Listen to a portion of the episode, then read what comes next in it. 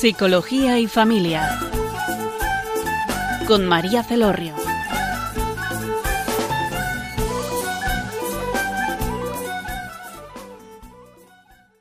Hola, buenas tardes, queridos oyentes. Les habla María Celorrio desde Funes, Navarra. En la tarde de hoy nos acompaña Miriam Cenoz. Hola, buenas tardes, Miriam. Buenas tardes, María. Buenas tardes, queridos oyentes. Gracias por acompañarnos en este espacio de Psicología y Familia. Miriam es profesora de secundaria, es formadora de UpToYou, es una fundación de crecimiento personal, es educadora de niños y jóvenes. En crecimiento personal, como hemos dicho, forma también a familias, a profesores, está casada y es madre de un niño.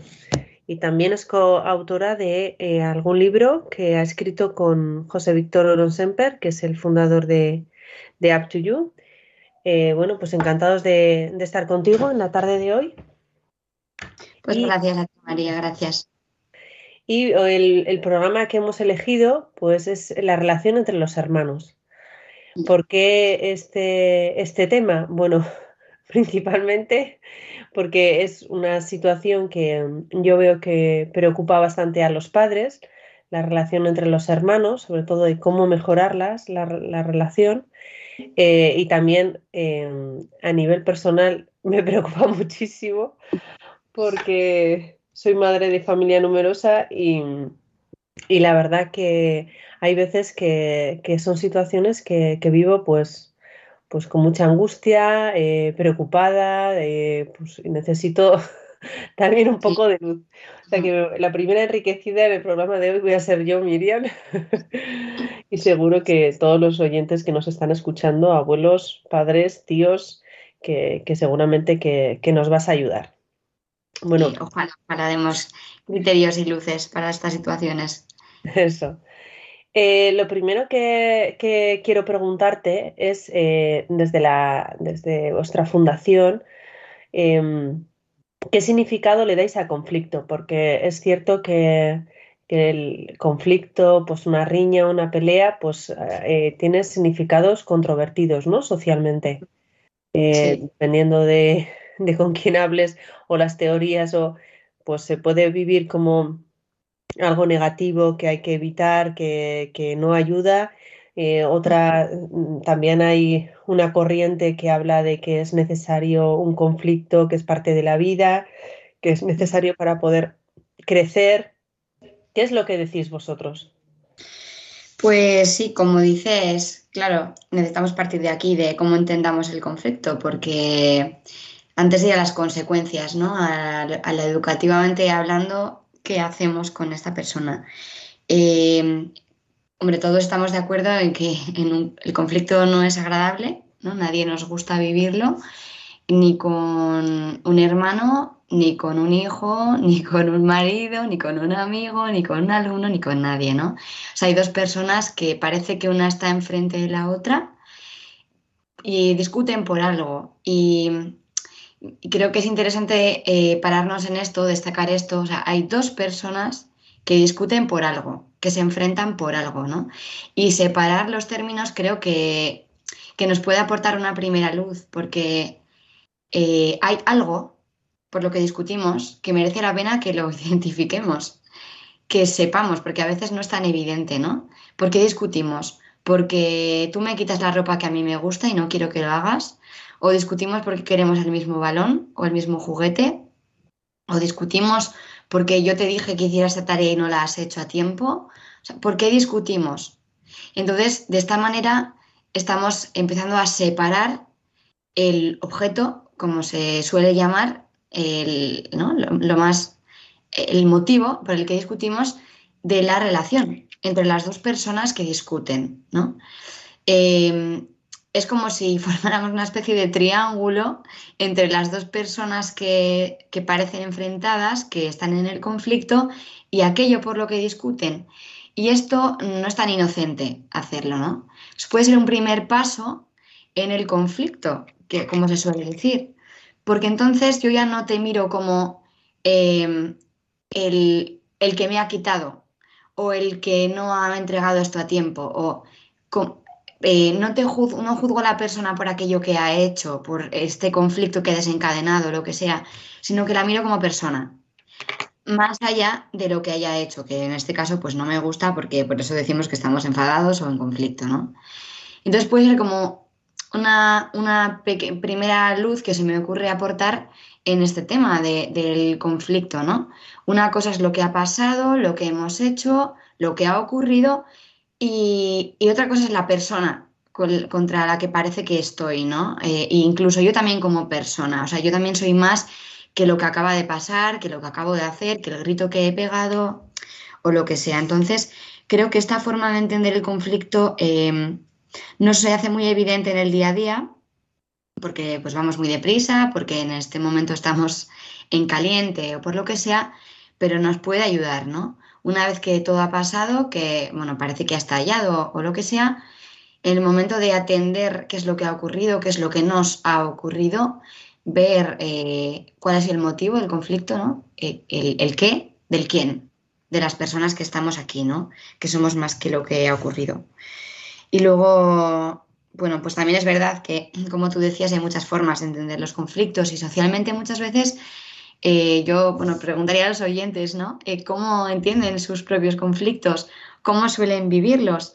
Entre adultos, también en la educación, quien tenga hijos o quien tenga alumnos, porque desde UpToYou, como presentabas en la Fundación UpToYou Educación, nos gusta siempre comenzar desde la realidad más concreta que cada uno vive, ¿no? Para poder tomar esta entrevista, este diálogo que vamos a tener esta tarde, no desde un ideal al que hay que llegar, ¿no? Porque entonces pues serviría para poquito, ¿no? No serviría que empezara a decir, bueno, pues el conflicto hay que vivirlo de esta manera y todos tenemos que ayudarnos y mirarnos como personas y bueno, pues todo esto sonaría muy bonito, todas las palabras, pero no necesitamos tocar tierra firme, ¿no? Tierra firme es la realidad concreta que cada uno vivimos, de nuestras relaciones concretas, entonces yo os animaría a poner... en rostro concreto, ¿no? Nombre y apellidos, aquellas personas con las que tenemos conflictos normalmente, para en esas relaciones preguntarnos por qué ocurren, cómo están y también pues hacia dónde pueden tirar, ¿no? Uh-huh. Existen unas tendencias familiares muy frecuentes, ¿no? en el tema de los conflictos, que consiste en responsabilizar o culpabilizar al otro, ¿no? De lo que está pasando. Pues cuando preguntas a los hijos, a los niños o incluso a los adultos, pues ¿qué ha pasado, no? ¿Por qué estás distanciado con tu hermano? ¿Por qué has reñido? Pues es que me ha quitado el juguete, o pues es que me ha insultado, me ha empujado, no me deja jugar. Siempre es el otro, ¿no? El causante como del malestar o del conflicto, y luego en los adultos, pues es que es una dinámica parecida. Hay unas palabras que me resuenan con frecuencia de José Víctor, ¿no? Una vez que le entrevisté y decía, quien no comparte el juguete de niño no comparte la herencia de adulto. Entonces, en relación a esto, ¿cómo ayudar, ¿no? a la persona, sea niño, sea adulto, a responsabilizarse de sus propios actos? Porque el conflicto nunca es de uno, sino de dos o más. Uh-huh. Sí, de hecho, muchas veces se habla de, chico, ser responsable, que ya eres mayorcito, ¿no? Este mayorcito igual se lo plantamos a una persona con 50 años o a alguien con 12 o con 18, o sea que, como dices, esto vale para personas de cualquier edad. Pero ¿cómo uno es responsable, no? Y no devuelve la pelota siempre al otro. Porque hay también muchas actitudes un poco a la defensiva, ¿no? No, si yo no lo he hecho, no, si ha sido el otro. Y no puedo reconocer que yo de alguna manera pues también he participado en esta pelea que hemos tenido. Y entonces aquí comportamientos pues de todo tipo, ¿no? Que nos imaginemos, pues uno sale por la mentira, ¿no? O pone una excusa o le echa la culpa al otro, o sea, son diferentes formas de vivir la misma dinámica. Que es que yo no creo que haya participado en esto. Yo no me siento en realidad autora de lo que he hecho. Y por eso digo que es el otro. ¿no? ¿Por qué le has pegado? No, digo, si no le he pegado, si es que él se ha metido conmigo, ¿no? Parece que mi comportamiento es como una consecuencia de lo que el otro me ha hecho, ¿no? Yo no puedo reconocer que yo no soy como una especie de maquinita a la que va como disparando según los impulsos, sino que, bueno, pues que soy autora de mis actos, ¿no? Pero esto que podría sonar muy teórico, creo que es mejor concretarlo en una realidad mucho más vital, que es, ¿y yo cuándo voy a poder reconocer que soy autora de mis actos? O sea, por decirlo de forma más clara, ¿cuándo voy a poder ser responsable? ¿Cuándo voy a poder reconocer que me he equivocado? Por ejemplo, que esto es una cosa que a todos, desde luego a mí, cuesta muchísimo, ¿no? Reconocer abiertamente, pues es verdad, pues me he equivocado, o tenías razón, no te hice caso y fíjate, pues la que se ha liado, ¿no? Lo que sea. ¿Cuándo yo voy a poder reconocer esto? De alguna manera es como un poco exponernos ante el resto, como diciendo, mira, aquí me pongo de brazos abiertos, asumo el riesgo de que disparéis contra mí porque lo estoy reconociendo. Pero cuando una persona puede permitirse el lujo de reconocer su error, de mostrarse débil, en realidad, ¿no? De asumir este riesgo de que se metan con él o de que le corrijan, de que le digan algo que no le gusta. Bueno, pues solo cuando yo sé que esa persona me quiere como soy, ¿no? Cuando me acepta, cuando yo sé que sabe que yo soy más que ese error, como decía también antes, ¿no? Cuando yo sé que la relación no se va a poner en riesgo a pesar de lo que haya hecho, ¿no? Creo que esta experiencia es fundamental para ayudar a que cualquier persona, iba a decir niños y jóvenes, pero también adultos, para que cualquier persona reconozca que se ha equivocado y no tenga miedo de decirlo, ¿no? O sea, no se salga por la mentira, como decía, o no le eche la culpa al otro, pueda reconocer, pues sí, pues esto es lo que me ha pasado, ¿no? Cuando yo, por ejemplo, hablando de niños, ¿no?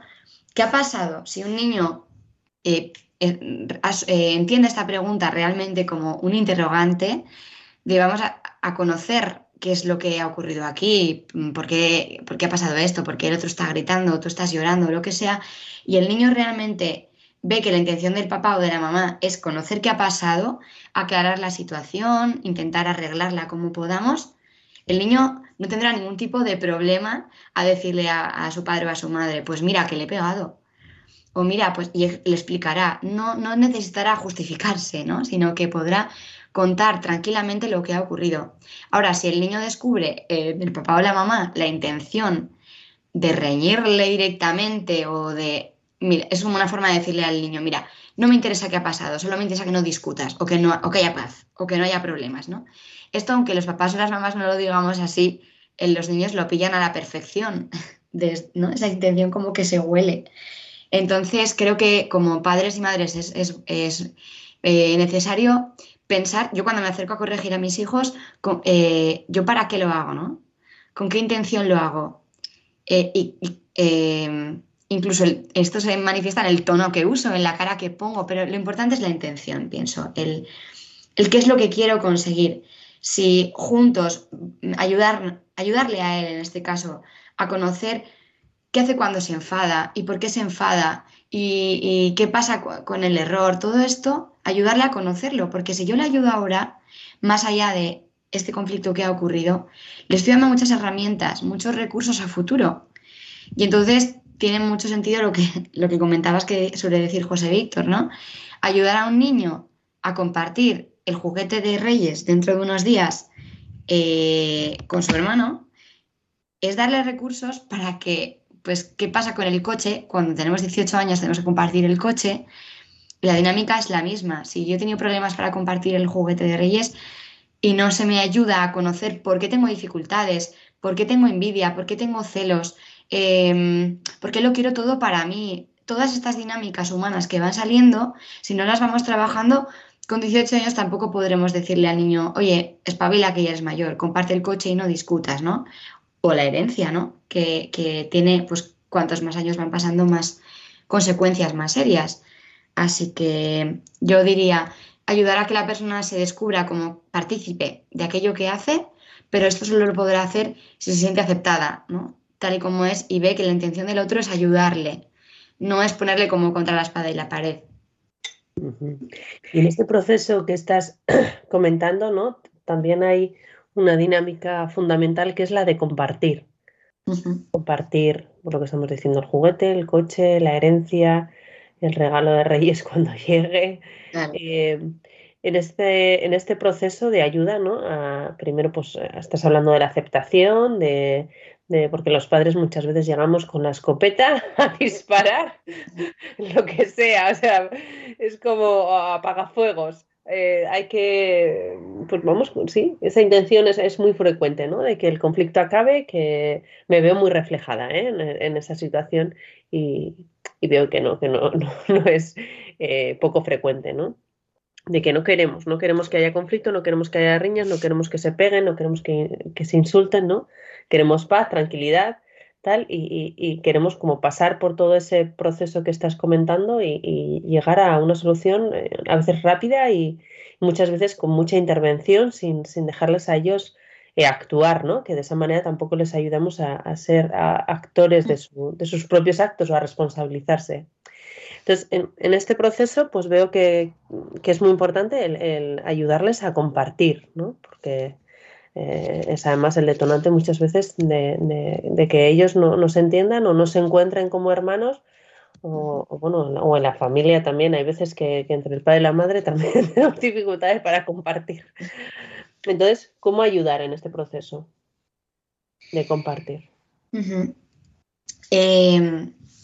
aquí también me interesa hacer como el triángulo que comentábamos al principio, ¿no? ¿Yo qué quiero compartir y con quién?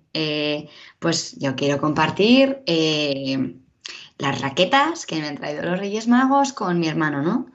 Y, claro, el tema es, más allá de las raquetas, que digo, como ejemplo, cualquier juguete o cualquier cosa, es si yo quiero estar con el otro, ¿no?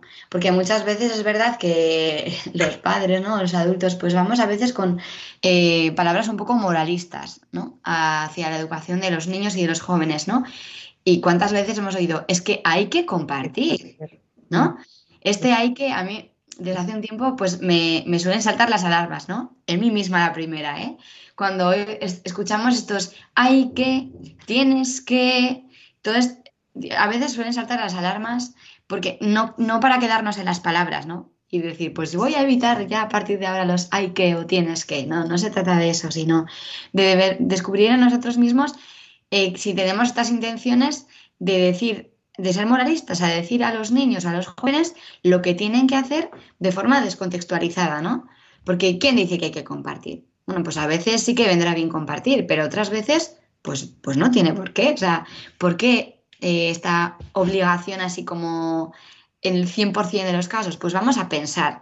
Yo cuando digo a un hijo que hay que compartir y de repente me sale la alarma y digo, a ver, ¿por qué hay que? Yo comparto siempre, ¿no? O sea, yo como persona adulta, yo comparto siempre.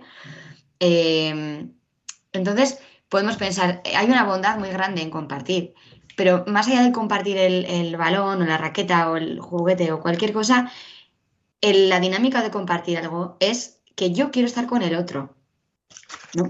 Y solo ahí tiene sentido el compartir. Y entonces creo que merece la pena ir por aquí, en que merece la pena estar juntos. ¿Cómo? Pues compartiendo las cosas que tenemos, que es nuestra forma real y concreta de compartir la vida, ¿no? Pero más allá de compartir los objetos, es compartir la vida, o sea, la relación entre las personas. Y empezando de ahí, de la relación, que es lo más vital, ya aparecerá como fruto que compartimos los objetos. Pero creo que esto es un derivado, una consecuencia, un fruto que encontramos, ¿no? Porque hay veces que en la educación empezamos al revés. Empezamos diciéndoles que hay que compartir, que sean generosos o que no sean egoístas y tal. Y esperamos que realmente se quieran. Pero es que quererse es mucho más vital y necesitamos empezar por ahí. Si empezamos por que compartan el balón para que lleguen a de verdad quererse, esto no lo asegura nadie y es difícil además porque, bueno, pues yo me puedo quedar con compartir el objeto mientras mi madre me ve, pero en cuanto se va ya vía libre y cada uno a lo nuestro, ¿no? Entonces, por eso creo que merece la pena empezar por la relación, empezar por la persona, y ya encontraremos esto como fruto, como digo. Creo que esta es una buena dinámica para poder hacerlo, ¿no? Esto a veces, claro, pues no ocurre así, porque yo a veces no quiero estar con el otro. O sea, es que no quiero estar con el otro, porque el otro me molesta, porque me estira, porque juega más bruto, porque... O sea, hay muchos motivos por los que no quiero estar con el otro, y a los mayores nos pasa lo mismo. Pues es que igual no quiero hablar con el otro, o por lo que sea. Entonces aquí también, como decía antes, empezar por la realidad bien concreta. Creo que antes de empezar con el moralismo de que hay que compartir, o hay que estar juntos, o hay que sonreírnos, o hay que lo que sea, merece la pena empezar por qué dificultades tenemos para compartir. Sin ningún miedo, quiero decir, a hablarlo en la familia o en el grupo de personas en el que estemos. ¿Y por qué no? ¿Por qué tenemos problemas para compartir? ¿Qué nos pasa? Pero no una pregunta acusatoria, porque eso no es una pregunta, eso casi es más una moralina un poco encubierta, ¿no? Así amablemente, sino realmente una pregunta. ¿Por qué? ¿Qué nos pasa? Vamos a pensar juntos en casa. También los papás a veces tenemos problemas para compartir, ¿no? Y podemos decirlo. Y entonces sale la realidad. Y esto es como un caldo de cultivo, además, muy bueno para poder pedirnos perdón, que creo que es una dinámica pues también ligada a esto que estabas comentando, ¿no, María? Pues las dificultades que tenemos en casa, en la familia, pues se pueden reconocer sin miedo. Todos nos equivocamos, ¿no? Pero con el error, con la dificultad, también puede aparecer el perdón, y puede aparecer pues el mirar hacia adelante, el abrazarnos de nuevo, o sea, metafóricamente o literalmente, ¿no? Pues el realmente poder acogernos y esta misma dinámica de compartir la vida, ¿no? Con sus luces y sus sombras. O sea, no todo es rosa, no compartimos siempre, tenemos problemas, pero si verdaderamente lo que nos interesa es estar juntos y compartir la vida juntos, pues nos equivocaremos y rectificaremos también. Vamos a reflexionar todo lo que estamos comentando acerca de la relación entre los hermanos con una canción que se llama Canción para los hermanos, que habla del cariño y del amor que uno, la verdad que lo reconoce sobre todo cuando es adulto, ¿no? Y echa de menos al otro, ¿no? Todo lo que ha compartido y todo lo que ha vivido. Y bueno, pues vamos a escucharla, que nos va a ayudar a reflexionar sobre lo que hemos hablado.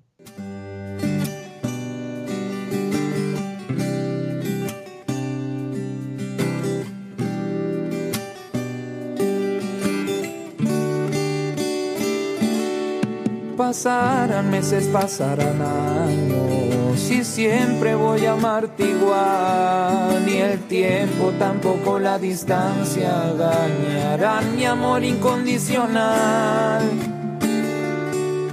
Dichoso por ser tu familia y por saber que en ti puedo confiar. Son buenos también malos momentos, de todo nos tocó pasar.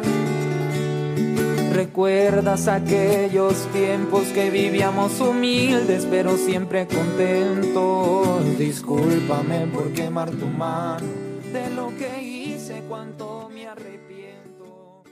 Volvemos, queridos oyentes, con el programa de Psicología y Familia.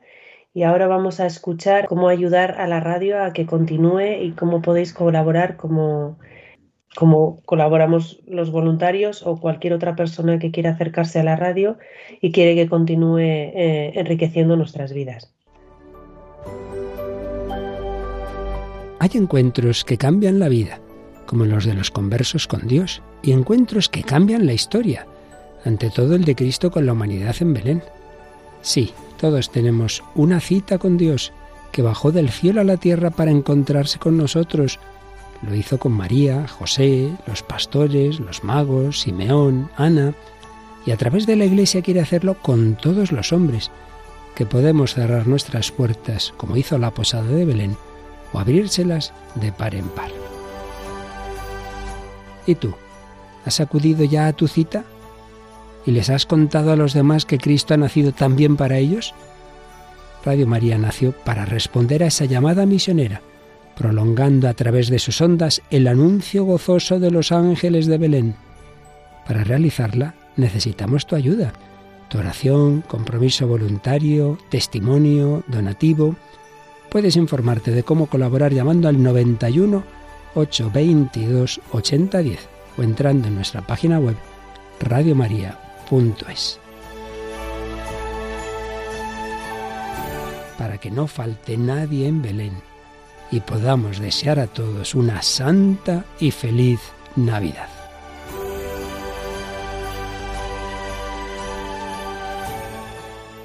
Volvemos, queridos oyentes, a este espacio de Psicología y Familia. En la tarde de hoy nos acompaña Miriam Cenoz, de la Fundación UpToYou, y estamos hablando de cómo mejorar la relación entre los hermanos, ¿verdad? Porque pues se establecen a veces dinámicas que no ayudan en la vida, ¿no? A las familias en el crecimiento. Y estamos hablando pues de qué manera una persona puede... le podemos ayudar a un niño, pero también a un adulto, a un adolescente, a responsabilizarse de sus actos, también a compartir, a hablar de lo que está pasando, no pasar por encima del conflicto y buscar la solución sin saber qué está viviendo cada uno. En relación a esto, Miriam, quería preguntarte, porque yo sé que vosotros... buscáis, no es que estéis en contra, pero siempre dejáis como de último el control, ¿no? Que muchos otros teorías o orientaciones de educación emocional pues abogan, ¿no? Sobre el control personal, el autoconocimiento, pero sobre todo el autocontrol. Entonces hay situaciones que yo veo en la familia, ¿no? Que suelen generar mucha tensión a todos, que es pues cuando hay una pelea fuerte, ¿no? Que se pegan dos hermanos, que empiezan a chillar, que se dicen pues palabras, en nuestra familia les llamamos palabras feas, pero bueno, cada familia lo llamará como lo llame, pues no, pues palabras descalificativas que de repente parece como que la tensión se sube hasta las nubes y los padres a veces o porque no tenemos herramientas o no sabemos qué hacer, pues en esas situaciones el control ayuda, es necesario porque ves, ¿no? que los hijos pues han perdido su propia el saber qué hacer y llegan a pegarse, a tirarse los pelos, si son adolescentes ya ni te cuento, ¿no? Se pueden llegar a hacer incluso hasta daño. Ahí el control tiene sentido. Sí, además, al hilo de lo que dices al principio, suele ser la forma más usual de atender los conflictos, ¿no? Autocontrol. Pues te controlas y no pegas, ¿no? Y ya está, y fin del conflicto. O sea, para ahora y para futuro, además, a veces pues lo proponemos así, ¿no? Pues tú te controlas y ya sí, ya no insultas. Te controlas, así no pegas. Y además esto como vale para todo el mundo, ¿no? Porque si controla el de 6 añitos, el de 40, pues nada. El tema es, al igual que decía antes, no moralizar con los niños, tampoco moralizar con nosotros como educadores, ¿no? Esto en la Fundación UpToYou lo tenemos pues muy presente. No vamos a decirle a nadie que no se controle ni que se controle, no vamos a decirle a nadie lo que tiene que hacer, porque somos personas complejas, con situaciones complejas.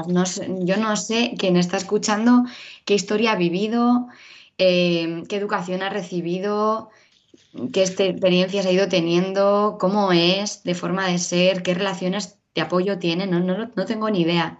Entonces no me puedo atrever a decir esto, ¿no? Si uno se tiene que controlar o no.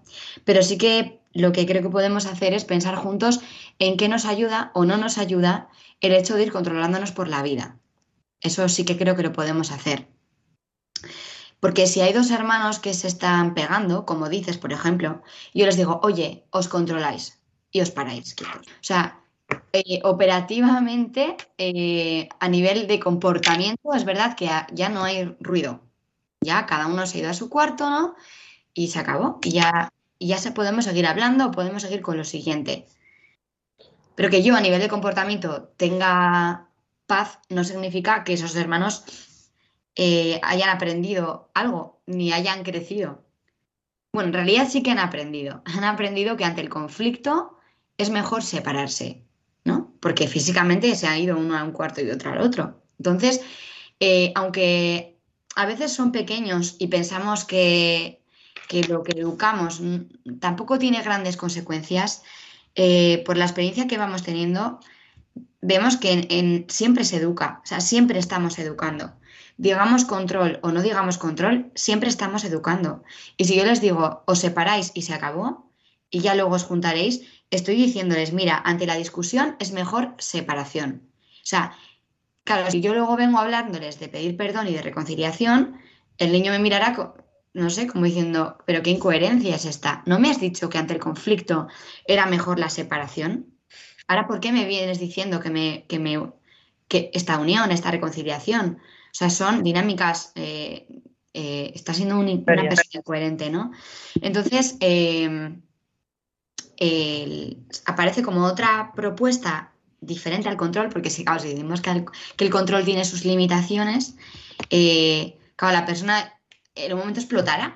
O sea, yo me controlo, en algún momento... Es que ese niño o ese joven va a explotar, porque no necesita solo no hacer daño, sino que esa persona lleva en su interior un mundo riquísimo, complejísimo, intenso, que necesita expresar. Pero claro, el tema es cómo lo expresa, ¿no? Claro, si yo lo expreso pegando un puñetazo, pues tengo problemas yo con mi violencia, y tienen problemas los demás que la sufren también, ¿no? Y yo también la sufro.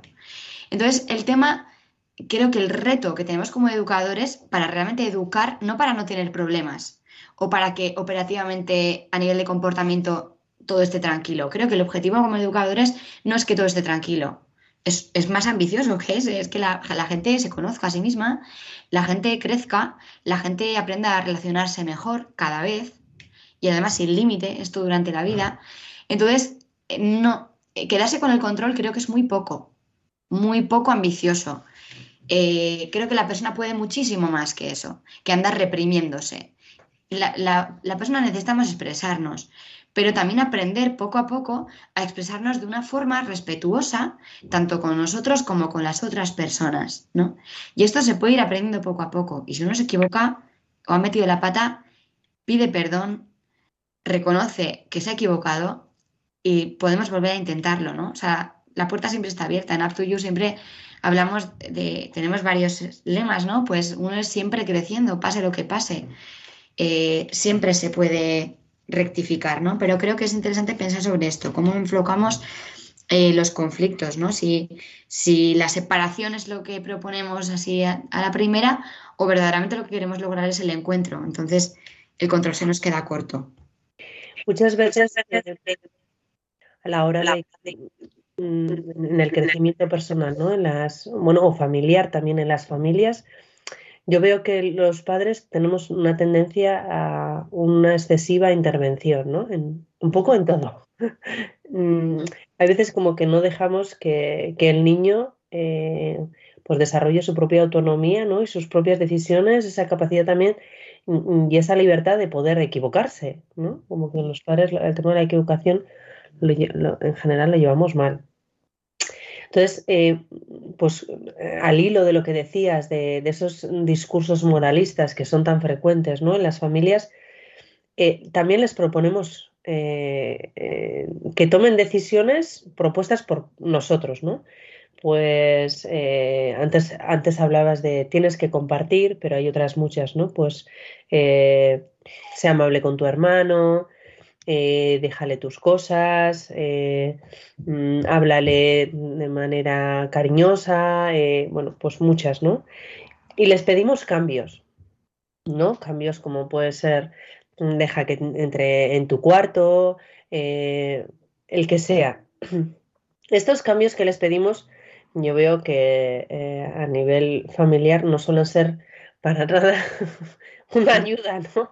Ni llegan a donde nosotros, a la intención que nosotros como padres queremos. Entonces, yo te quería preguntar, cuando les proponemos estos cambios que muchas veces son, casi siempre están centrados en el comportamiento, ¿no? En la actitud, no vamos al fondo de lo que está pasando, al fondo de lo que está viviendo pues ese hijo, esa persona. ¿Puede ayuda en algo o es como, no sé, pues pasar el tiempo? Que es la sensación que cada vez a mí se me queda, ¿no? Con este tipo de propuestas de cambio que nos quedamos, pues eso, en el mero comportamiento.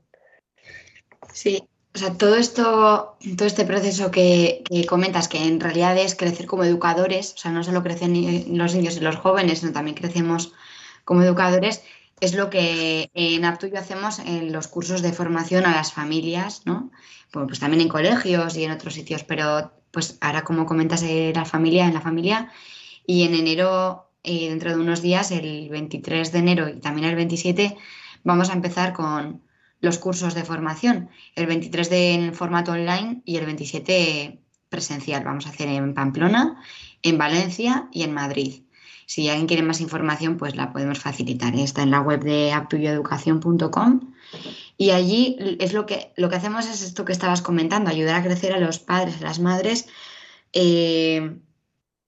para no solamente, porque decir a los niños lo que tienen que hacer puede ser un primer paso, y yo no digo que no haya que hacerlo. Lógicamente, si un padre o una madre quiere a sus hijos, queremos a nuestros hijos, les vamos a decir lo que para nosotros es importante y lo que consideramos, pues porque a nosotros nos ha ayudado en la vida, ¿no? Nos ha ayudado ser amable, nos ha ayudado compartir todo esto, solo que necesitamos también que esto que yo he vivido, mi experiencia, suponga un contraste para mi hijo. No solamente que yo se lo digo y él se lo tiene que tragar porque yo se lo digo, sino que necesito yo como madre contrastar mi experiencia con la suya. No sé si esto suena un poquito abstracto, pero quiero decir, el niño tiene unos deseos muy buenos, el niño tiene una interioridad que es muy rica, el niño ya quiere jugar con sus hermanos y jugar con sus amigos, estar a buenas con sus padres y con sus profesores. Si todos estos deseos ya los tiene el niño, no se los tengo que meter yo desde fuera, ¿no? Porque a veces parece que vamos como a meter con un embudo todas las ideas que queremos que adquieran o que aprendan, ¿no? Pues que yo creo que se trata más bien de ayudarles a descubrir esos buenos deseos que ya tienen, pero que a veces están tapados, confusos, desorientados o yo qué sé, que están, ¿no? Ayudarles a encontrarlos. Y a veces es en el contraste con la propia vida, decirle, pues mira, hijo, a mí esto me ha ayudado muchísimo, creo que por este camino no vas bien. A veces puede ser con el contraste con la propia vida, ¿no? Pero también puede ser de otras maneras, ¿no? Pues entonces, con lo que decías, creo que sí que es bueno decir a los hijos lo que uno piensa. ¿Cómo vamos a decir lo contrario, no? Pues claro que sí. Pero también es verdad que pues necesitamos otros recursos, ¿no? Si yo no quiero que los niños piensen como yo, sino que quiero que piensen. Esto creo que es 100% válido para la escuela, con los alumnos, y también bastante válido con los hijos, ¿no? Yo quiero que ellos piensen. Sean capaces, les estoy dando recursos no solamente para hoy, sino también para mañana, para pasado mañana, para cuando sean adolescentes, para que vayan teniendo este espíritu crítico con ellos mismos, no para que repitan los comportamientos que yo les he ido diciendo, porque entonces estoy haciéndoles dependientes absolutamente de mí y de mi criterio, sino que quiero pues darles alas realmente, ¿no? Entonces, no me va a bastar con decirles los comportamientos que yo quiero que reproduzcan para estar a buenas con sus hermanos. Yo quiero que aprendan a ser hermanos. Y yo quiero que disfruten de ser hermanos. Porque si yo les brindo estas experiencias de disfrute entre los hermanos, disfruten no solo porque se lo pasen bien. Puede haber mucho disfrute en una riña y en una reconciliación después. O sea, pisando tierra firme, la realidad más concreta.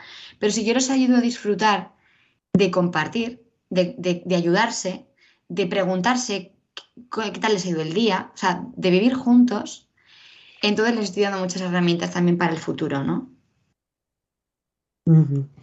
Vamos a escuchar una canción de siervas, que igual las podéis, que son muy conocidas, que habla de somos hermanos, ¿no? Nos habla a todos de pues este sentimiento de hermandad. Y nos vas a ayudar a poder reflexionar sobre todo lo que estamos hablando en la tarde de hoy.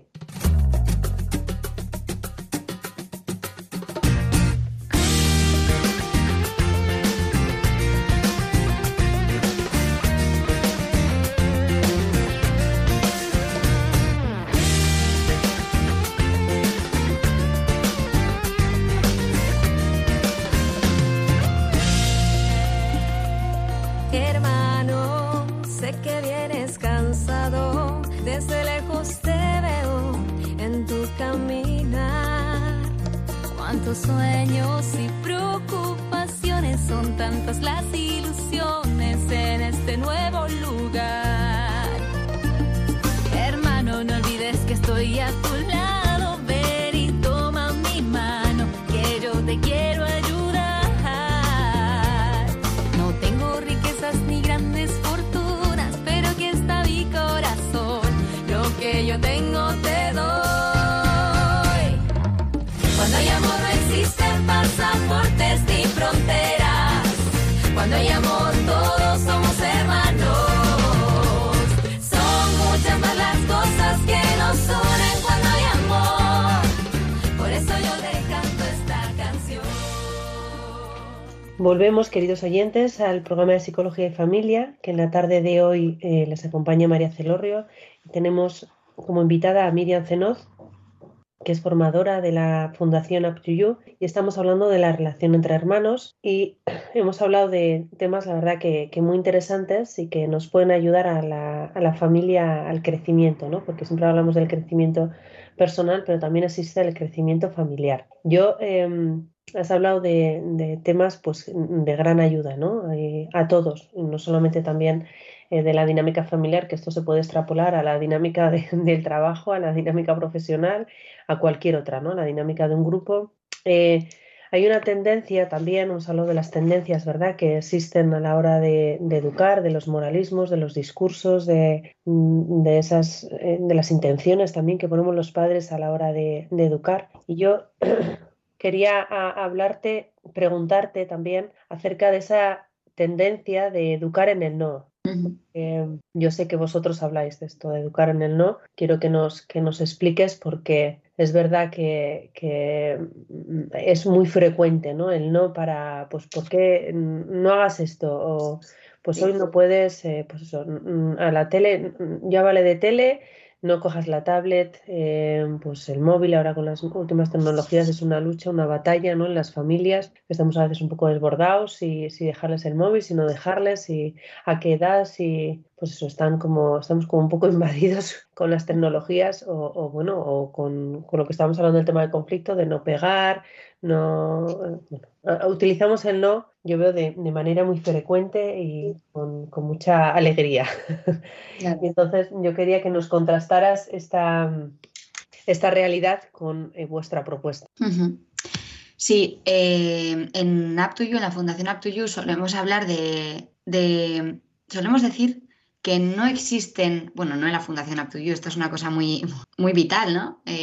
Pero solemos destacar, no existen las no acciones, ¿no? Cualquier persona que haya pensado un poquito ¿no? de filosofía o de la vida, no se puede no actuar, siempre actuamos, ¿no? Entonces, si yo le digo a un niño que no pegue, le estoy pidiendo una no acción, pero no le estoy diciendo qué tiene que hacer, ¿no? Entonces, igual yo, como voy deprisa y tengo muchos años y tengo experiencia, deduzco que de no pegar, lo que tiene que hacer es, no sé, pues abrazarle, juntar sus brazos contra su cuerpo, o no sé, yo deduzco el comportamiento que sí tiene que hacer, pero no se lo he dicho.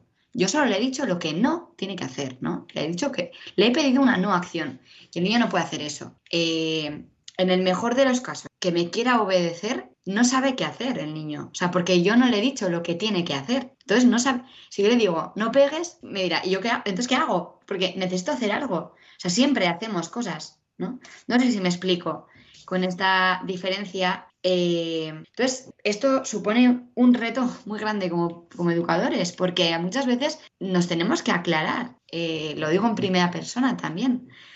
Necesitamos aclararnos en qué es lo que queremos del otro, ¿no?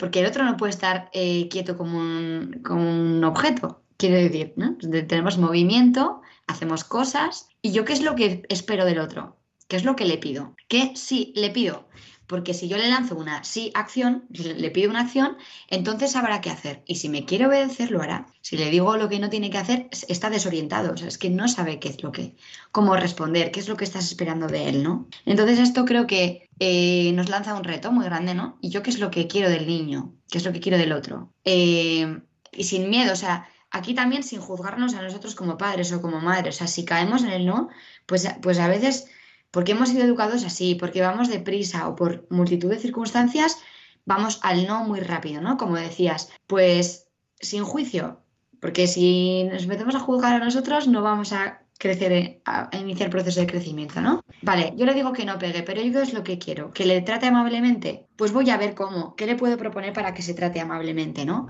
O no quiero que le grite, ¿y cómo sí quiero que le hable? ¿No? Y vamos a empezar a practicarlo en casa y hablar en casa de cómo se puede dar ese sí, qué dificultades tenemos para hacer ese sí.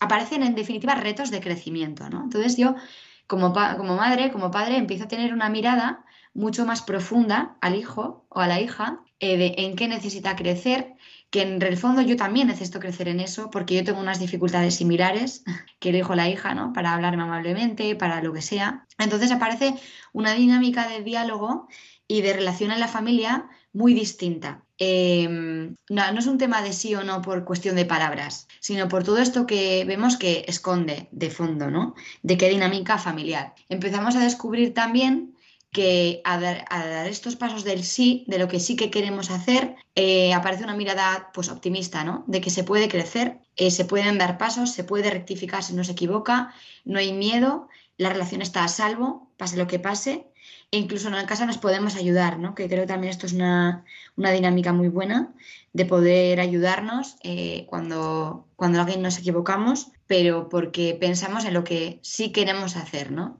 Con una mirada, pues creo que mucho más positiva. Uh-huh. Hay otro tema que también... Esto inspira, María, o sobre todo me gustaría pues que dieran ganas de, aparte de conocer nuestra propuesta, ganas de intentarlo, ¿no? No lamentación de lo hago mal, caigo, ¿no?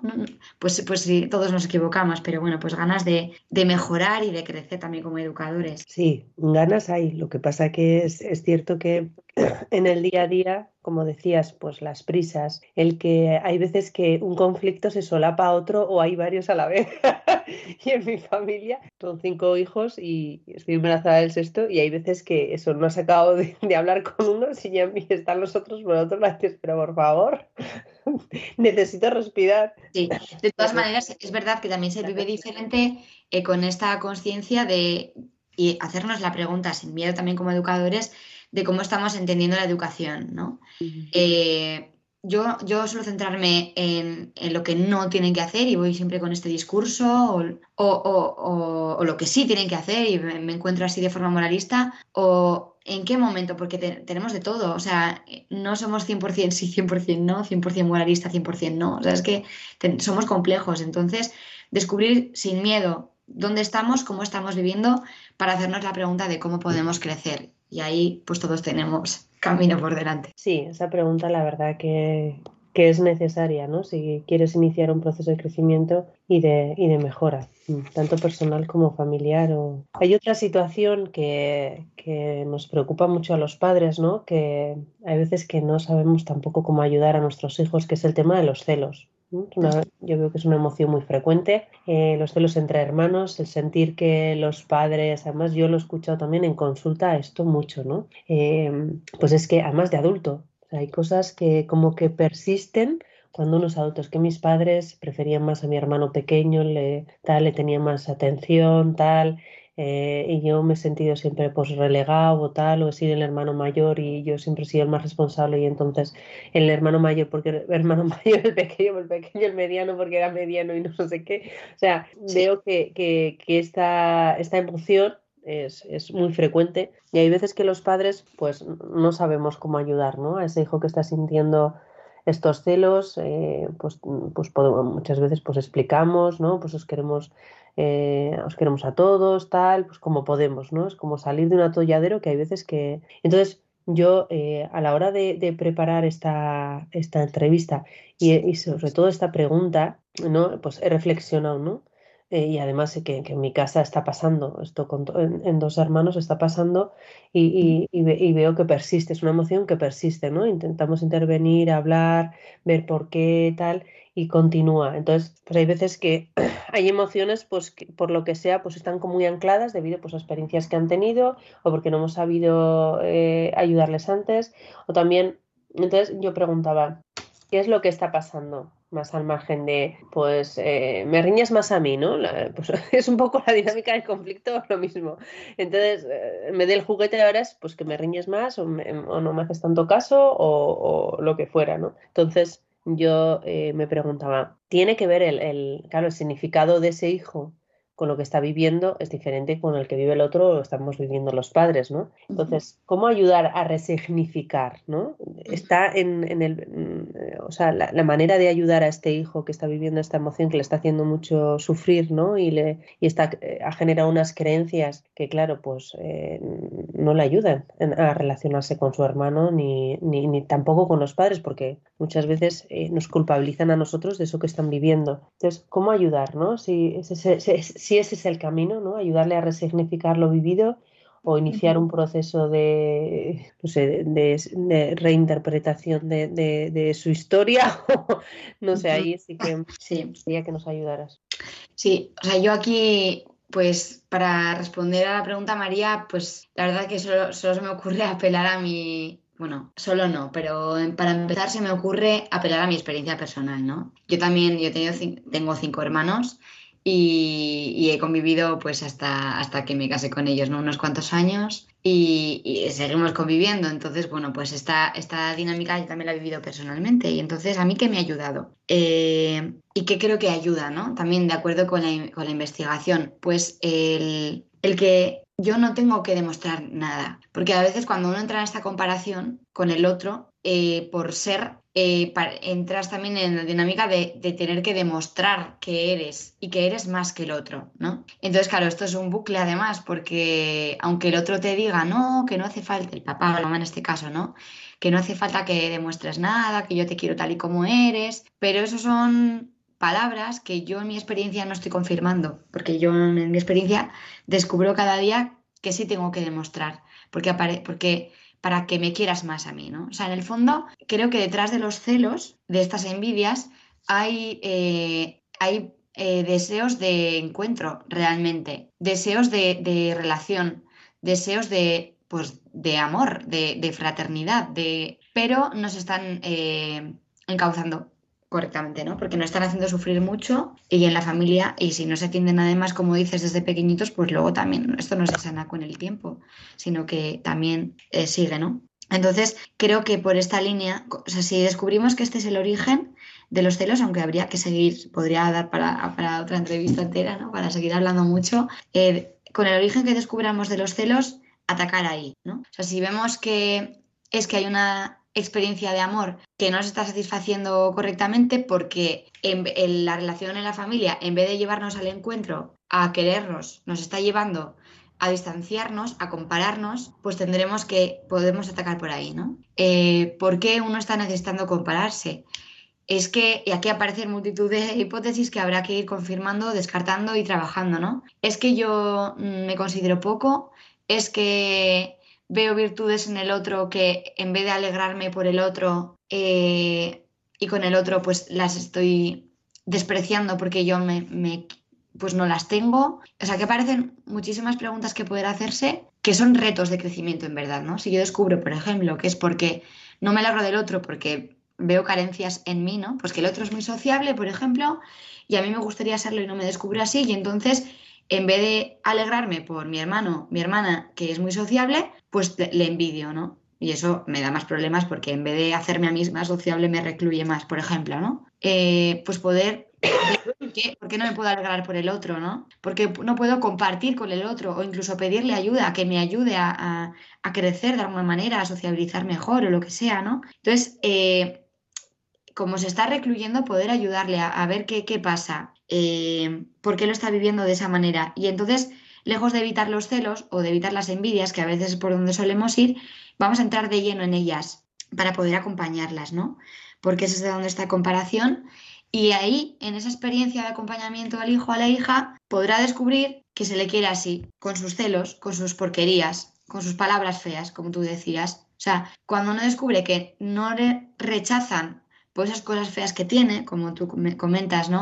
Por esas miserias que muchas veces tenemos, sino que es querido así y acompañado así. Esto es una plataforma estupenda para que pueda empezar a crecer y a decir, pues mira, No necesito envidiar, no necesito celos, porque si hay otros que me quieren como soy, yo también me puedo querer como soy. Entonces creo que esto está un poquito en el origen, en la raíz de los celos, y bueno, aunque habría que hablar mucho más sobre ello, pues espero que dé alguna luz para ver por dónde tirar. Pues muchas gracias, la verdad, por este programa, por ayudarnos, por todas las luces que nos has lanzado. Y bueno, pues un regalo de Reyes que hemos traído, ¿no? Sí, porque también este tema es, bueno, todos, pero pues ayuda mucho porque está en el día a día. Eso es. Y luego es que ahora vienen los Reyes y los Reyes, pues eso, muchas veces no saben qué hacer. Sí, un regalo a cada uno, un regalo para compartir.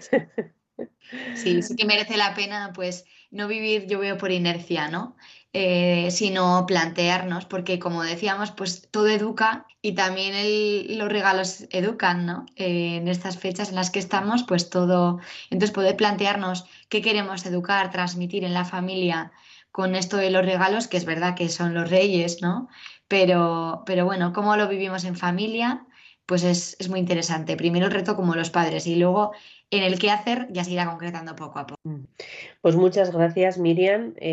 Apunto el tema de los celos para desarrollarlo en otra ocasión, que seguramente tendremos oportunidad. Feliz año. Gracias. Gracias, María. Gracias a todos y os esperamos en la Fundación UpToYou. Bueno, y un saludo. Como habéis escuchado a Miriam, vosotros podéis ampliar estos conocimientos que se han explicado a lo largo del programa, esta oportunidad de crecimiento personal y familiar a través de la Fundación, que podéis encontrar los cursos en uptoyoueducation.com y ahí podéis, pues eso, como ha dicho, de manera presencial, si estáis en las ciudades en las que lo van a desarrollar, o de manera online, tenéis muchas opciones.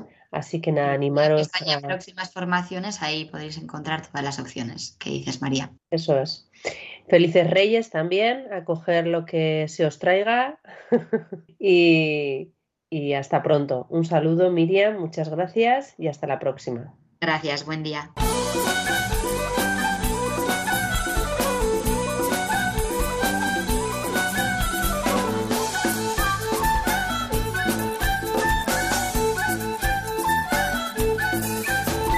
Psicología y Familia con María Celorrio.